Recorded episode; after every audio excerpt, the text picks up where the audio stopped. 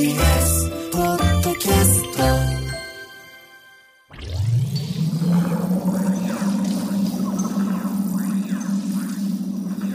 成14年2002年8月頃多摩川にオスのアゴヒゲアザラシが迷い込む事態が発生。その愛くるしさからたまちゃんの愛称で親しまれました。全国的にたまちゃんフィーバーが巻き起こり横浜市から特別住民票が発行されるなど異例のブームとなりましたたまちゃんね、あのーこれ実はね、アザラシが偶然多摩川に迷い込んだんじゃないんですよ、これ。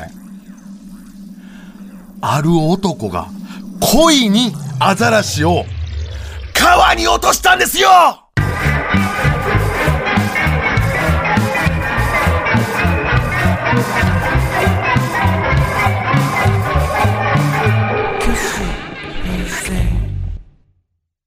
幸か不幸か、まあ僕は、まあアザラシが川に落とされたその場に居合わせたんですよね。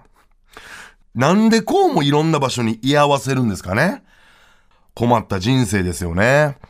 あのその日僕はですね、多摩川沿いを歩いてたんですよね。ビスコ専門店に向かってたんですよ。はい、ビスコの、ね、食べるビスコあるじゃないですか、あのお菓子の。子供のね、赤ん坊のマークが入ってるあのビスコの専門店に向かってて、で、いろんなビスコあるんですよ、その専門店なんで。あの、スポーツビスコっていう、えっ、と、中学生が喜ぶビスコがあって、あの、中学生でも安心して食べられるビスコっていうか、あの、普通のビスコに比べたら、アルチニンかな？アルチニンが12%もカットされてるんですよね。うん。アルチニンが12%もカットされてるってことは、結構そのままの状態で嘘なしで頑張れるんですよね。うん。素で頑張れるっていう。それが俺、味的にも好きやから、あの、買うために歩いてたんですよ。ほんなある瞬間、この上空にヘリコプターが飛んできたんですよね。もうすごい音なんですよ。バタバタバタバタバタバタバタバタバタって。で、そのヘリのすごい音プラス、そのバタバタバタバタバタのその中に、怒号が聞こえてくるんですよね。で、その怒号がね、おいそこの綺麗なサーターアンダギー言うて、なや、誰に言うてんねん思って、ヘリコプターの方パッと見たら、もう80歳ぐらいのジジイが、もうジジイってごめんなさい、言い方汚いんですけど、ジジイなんですよ。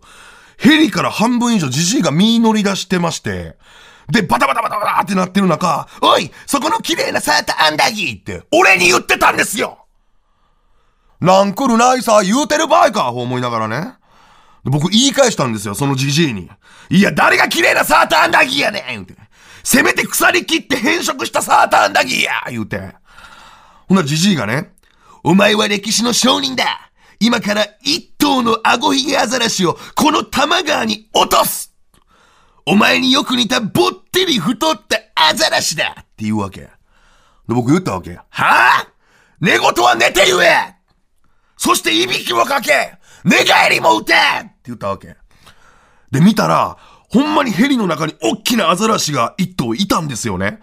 で、俺それ見て焦って、やめろ何が目的やって言ったわけ。ほな、じじいが、突然アザラシが多摩川に出現したとなれば、この界隈の人間はみんなアザラシに気を取られるだろう。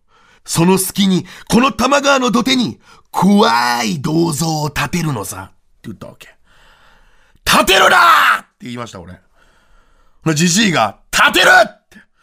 で、俺、建てるなーって。でじじいが、建てる。俺が建てるなこの言い合いが不快なほどに続いたわけ。不快なほどに続いて、ことの発端であるジジイ自身もとても嫌そうな顔で、立てるって言ってたわけ。そのジジイの不快そうな顔を見て、なんかかわいそうに思えて、俺から言い合いをやめた次第です。うん。で、ジジイがヘリの中でこうアザラシを転がしてるわけ。もう今まさに、その転がしながらアザラシを川に落とそうとしてるわけね。落とすぞってはっきり言ってました。落とすぞスリー、ツー、ウェイ、やめろやめろスリー、ツー、ワン、バシャーンアザラシは川に落ちたんですよ。アザラシかわいそうでしょ普通に。なんでこのじじいのせいでこの多摩川に迷い込まなきゃいけないんですか？アザラシが。待ってろよーつってもう俺もう本能のままに僕ここにバシャーンって飛び込んだんですよね。で、たとえ濡れたとしても一切濡れたことにならない服着てたんで、本当にそれだけが救いでしたよね。だから、服濡れちゃうともう、溺れる一方やから、重さ重力取られてさ、濡れたことに一切ならんからよかった。で、僕背泳ぎ得意なんですよ。背泳ぎ得意なんで、背泳ぎでアザラシのとこまでこう、向かい出したんですけど、僕ね、あの、小学校の時に通ってた水泳教室があって、で、背泳ぎやってた時にね、そのコーチが僕のお腹に触れようとして触れてきたことがあって、あの、僕のお腹にこう、意図的に触れようとしてきたその手が普通の人の2.5倍以上あった上に緑やったことあるんですよ。その手が、触れてきた手がね。そのトラウマをこう一気に思い出して、すぐクロールに切り替えるってのありましたね。なんか背泳ぎによってそれを思い出すみたいな。ほな、それ見たじじいが、一瞬しかやらなかった背泳ぎ、不可解で素敵だったよ。って。いじんな言うて。ね。そのやりとりもまあ続きそうなもんやったけども、そこはもう一回で終わりました。で、アザラシのとこまでバーって行ってアザラシ掴んだらですよ。俺もびっくりしたんですけど、アザラシはなんか自分の意志はあるし、もちろんね。自分自身の力でアザラシ泳いでるんですけど、中身が空洞な感じがしたんですよ中身が空洞やったの、触った感じ。あの、顔はあるし、で、ごめんなさい、お食事中の方申し訳ないです。ゴールデンボールもしっかり2個ついてました。お食事の方、本当に申し訳ないです。ゴールデンボールもまたぐらの方についてました。だから、しっかりとしたアザラシではあるんですけども、なんか、なんちゅうの、ケタバ感はあるものの内臓が全くない感じがしたんです。いや、これは確実です。内臓が全くない。怖すぎてそれが、うわーって言ってたら、川沿いにいる人が、大丈夫ですか？みたいなこと言ってくれるわけ。で、僕はもうなんかその人に伝えなあかんと思って、もう、もう、うわーってテンパってるから、たまちゃんとついてますっていう、そのゴールデンボールの部分を伝えようとしてしまったのよなんかテンパって、たまちゃんとついてますって言って、あの、たまちゃんとついてますって言いたいねんけど、その、途中でこの、うわーって溺れそうになって、ブルルブルルルってなったから、たまちゃん、ルルルルルって、たまちゃんとついてますって言いたいの言い切れなかった。たまちゃん、ルルルルルルって、タマちゃんになったんですよ。これ、玉川の玉ちゃうんですよ。金玉の玉なんです。ごめんなさい、お食事中の方。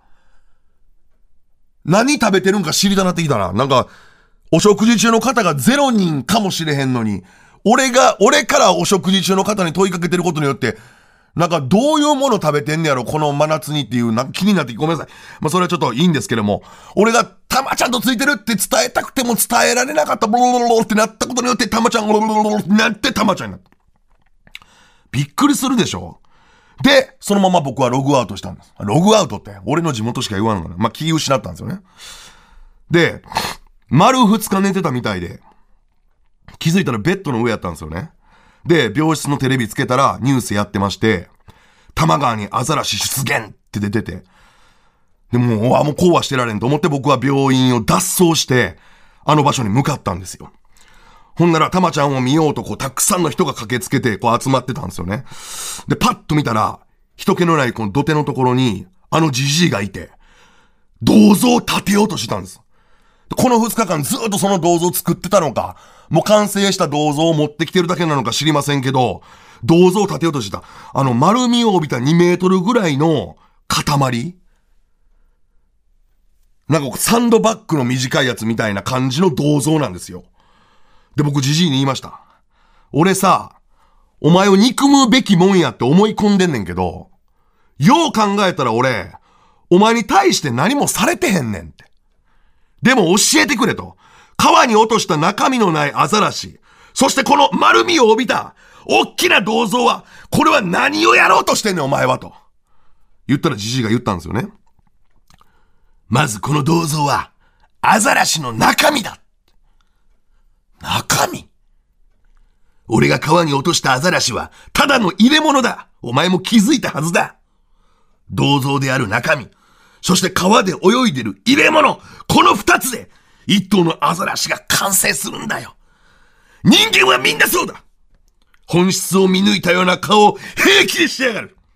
しかし本当に本質を見抜いてる人間なんて存在しないのさ。ならば、川で泳いでるアザラシの入れ物を本当のアザラシだと思って見守ればいいよ。愚かな人間にはそれがお似合いだ。一生アザラシの本質を見抜かずに生きていけばいいのさ。って言ったわけ。あのー、このじじいは、もう確実に人間のことを恨んでるし、それはきっと対人間関係のことで何か辛いことを経験したからなんでしょうし、確実にこのじじいは狂ってるけど、なんとなくこのじじいがやりたいことが理解できた気がしたんですよね。というか、その、極論言うと、このじじいがこの世の中からいなくなったら、ちょっとは嫌かもって、少しは嫌かもってなんか本能で思えたんですよ。その俺とじじいの会話を、川にいる方の入れ物の方のアザラシが、遠くの方から見てたのがとても今でも印象的なんですよね。不思議そうな顔。でも何か全て理解してるようなそんな顔をしてたんです。今でも忘れませんね、本当にね。なんかあの、もう顔しか出てないんですけど、体は川の中にありますから、なんか濃い色のスーツが似合いそうな顔をしてましたね。うん。まあ、たまちゃんはね、まあ入れ物の方ね、みんなが可愛い可愛いって言ってた入れ物の方のたまちゃんはしばらく、まあいましたけど、じじいはその日以降、一切見なくなりました。で、中身の方の銅像の方ね、未だにありますよ。よかったら見に行ってみてください、皆さん。よく見たら銅像の下の方に小さく、漢字で中身って書いてあったんですよね。あのー、ゆくゆくは世間に気づかせる気やったんちゃうかなって、じじいがね。うん。だってだから書いてるんでしょ中身って。うん。僕はそう思ってますけどね。